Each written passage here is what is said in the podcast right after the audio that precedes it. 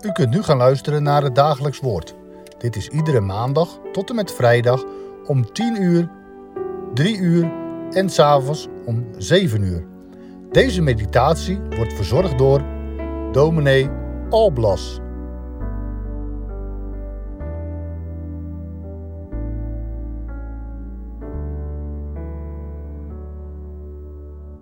Van harte welkom bij deze uitzending van ons dagelijks woord. Ik lees u verder uit Johannes 21, nu de versen 9 tot en met 11. Toen zij nu aan land gegaan waren, zagen zij een kolenvuur met vis daarop liggen en brood. En Jezus zei tegen hen: Breng wat van de vissen die u nu gevangen hebt. En Simon Petrus ging er naartoe en trok het net op het land vol grote vissen, 153. En hoewel het er zoveel waren, scheurde het net niet. Tot zover dit gedeelte. Het is natuurlijk heel bijzonder wanneer we deze geschiedenis lezen en horen. Bekend, u hoort het opnieuw.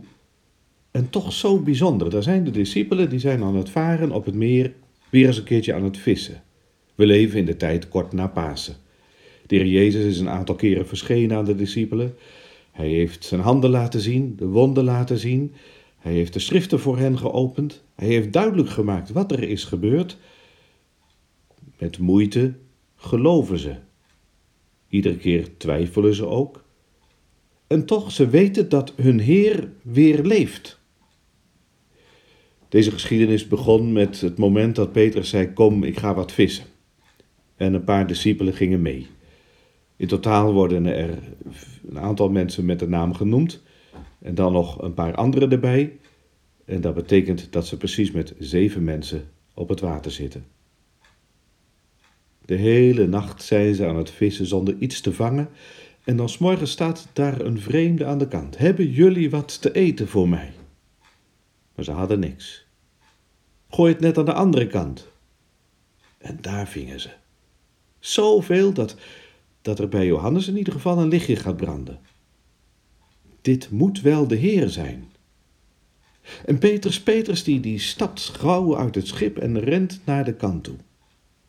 Hij wil zijn heren ontmoeten. De andere discipelen komen ook. En dan deze wonderlijke ontdekking. Er is al een kolenvuur. En er ligt al het een en ander te eten op. Er ligt zelfs al vis op. Die man aan de kant, die heeft dan vragen om vis die heeft dat niet voor zichzelf gevraagd. Hij had het niet nodig. Voor hem alleen lag er al wel het een en ander klaar. Het is hem dus niet om de vis te doen. Dat is wel heel duidelijk. Het is hem om die mensen te doen, om de discipelen te doen. Hij wil hen ontmoeten. Hij wil de discipelen om zich heen hebben. Opnieuw aan hen verschijnen opnieuw met hen in contact, als de levenden in hun leven zijn. Daar is het Jezus om te doen. Vandaag lezen wij deze geschiedenis. En natuurlijk komt dan de vraag boven: wat leren wij hiervan? Waar gaat het nu precies om? Ook wij hebben te maken met Jezus die in ons leven komt, ook nu weer. En altijd weer als Jezus komt, dan heeft hij een vraag. Hij vraagt van ons wat. Jawel. Hij vraagt van ons onze uren, onze tijd, onze handen, onze voeten, onze stem, onze lippen, ons zilver en ons goud, ons kracht, ons verstand, onze wil, ons hart onze liefde? Misschien herkent u wel wat uit een bekend gezang komt. Het lied van Nee, mijn leven, laat het Heer toegewijd zijn aan uw eer. En maak mijn uren en mijn tijd tot uw lof en dienst bereid. Al die dingen die daar genoemd worden, die de dichter van dat lied in dat gezang aan God geeft, neem het dat is ook datgene wat de Heer Jezus van ons vraagt, van u en van jou. Zijn wij bereid om dat alles ook te geven aan Hem? In Zijn dienst te geven, onze tijd, ons geld, onze wil? Dat is wel de oproep. Maar het wonderlijke is dat de Heer Jezus dat niet nodig heeft. Hij kan best zonder ons geld en hij kan ook zonder onze handen en onze voeten. Hij heeft datgene wat wij kunnen geven niet nodig. Het is hem niet om datgene te doen wat wij in huis hebben. Het is hem om onszelf te doen. Het is hem om u en om jou te doen. Om ons persoonlijk leven te doen. Hij wil als de levende ook in ons leven zijn. Zo legt hij contact. Zo zoekt hij steeds weer mensen op. Zo zoekt hij vandaag ons op. En eigenlijk is de vraag: zijn wij bereid om onszelf aan Hem toe te wijden? Om zelf naar Hem toe te gaan. Om zo in contact te zijn met de gekruisigde die leeft. Dat is wat Hij wil. En dan komt Hij als de verzoener van onze zonde in ons leven. Dan komt Hij als de opgestane heiland in ons leven, die de dood heeft overwonnen, die zonde en ziekte en nood heeft overwonnen. Het is zo machtig dat we die Jezus mogen leren kennen, zeker nu na Pasen. De levende die er is, die er is in ons leven, die naar ons op zoek is. Het is Hem te doen om u om jou, om onszelf. Bent u bereid zo naar Jezus toe te gaan en uzelf aan Hem te geven? En dan, dan is het wonderlijk in deze geschiedenis dat er dat getal van 153 wordt genoemd. Het is natuurlijk vreemd dat de discipelen daar aan land gaan en ja, dan ontmoeten ze Jezus en dan zien ze van alles wat hen tot verbazing brengt. En dan hebben ze dat hele volle net. En dan gaan ze tellen. Vissen, heb je op dat moment niet wat beters te doen, denk je dan? Maar ze tellen. Niet een ruwe schatting, niet een, nou ja, een stuk of 150. 153. Wat heeft dat te zeggen dan?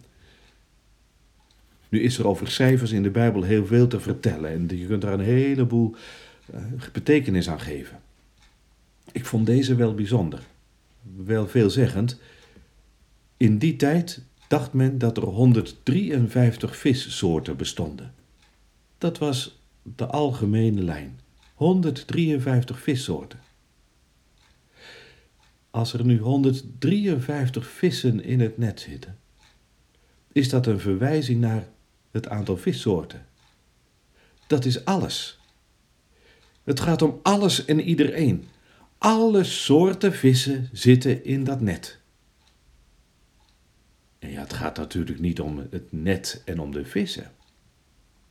Deze geschiedenis is, is een herhaling. Het begint al met opnieuw, helemaal aan het begin van dit hoofdstuk.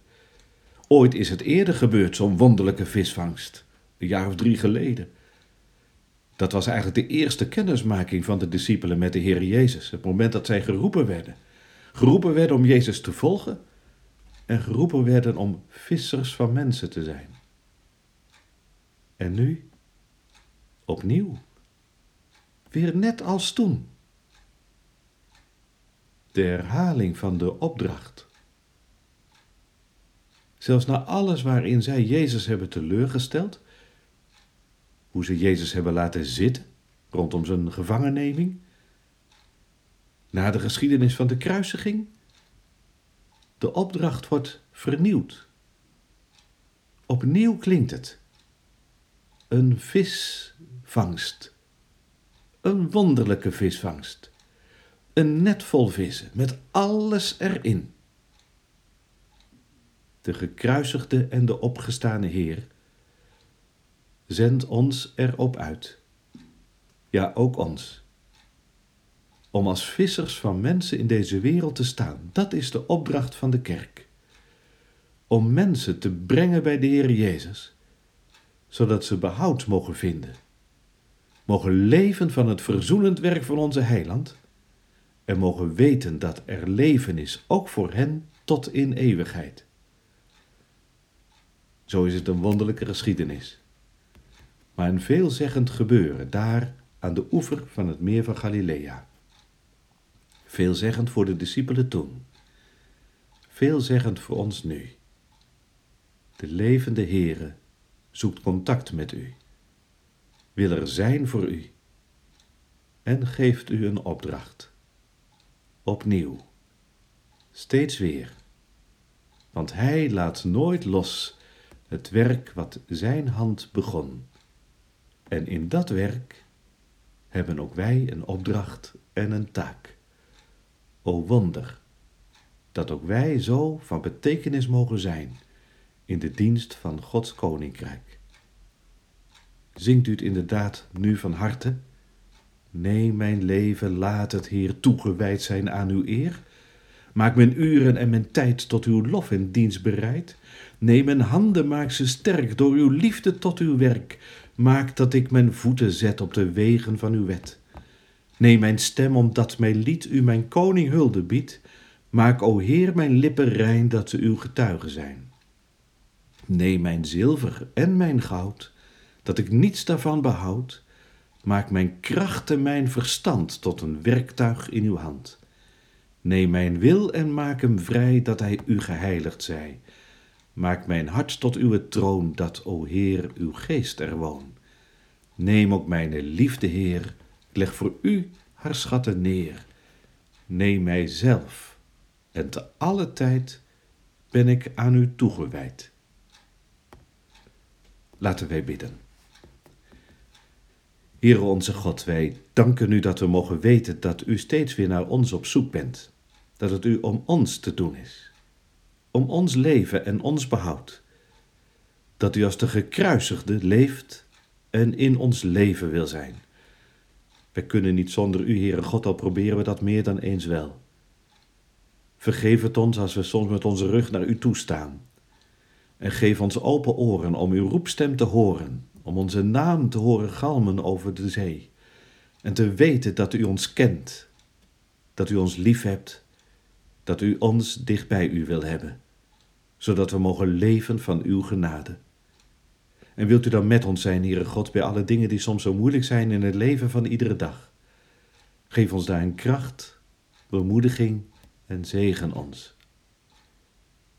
En dan weten we ons ook geroepen om vissers van mensen te zijn. Wilt u ons daarin wijsheid geven? Ons daarin uw leiding doen ervaren? We zijn er soms wel eens verlegen mee, want hoe doen we dat ook in deze tijd? Maar geef dat wij uw liefde mogen doorgeven aan de mensen om ons heen. En zo getuigen mogen zijn dat u de levende bent, de overwinnaar, die was en die is en die komen zal. Ja, Heere God, neem ons leven. Neem alles wat er is in ons leven. Neem onszelf en maak ons aan U toegewijd, nu en tot in eeuwigheid. Amen.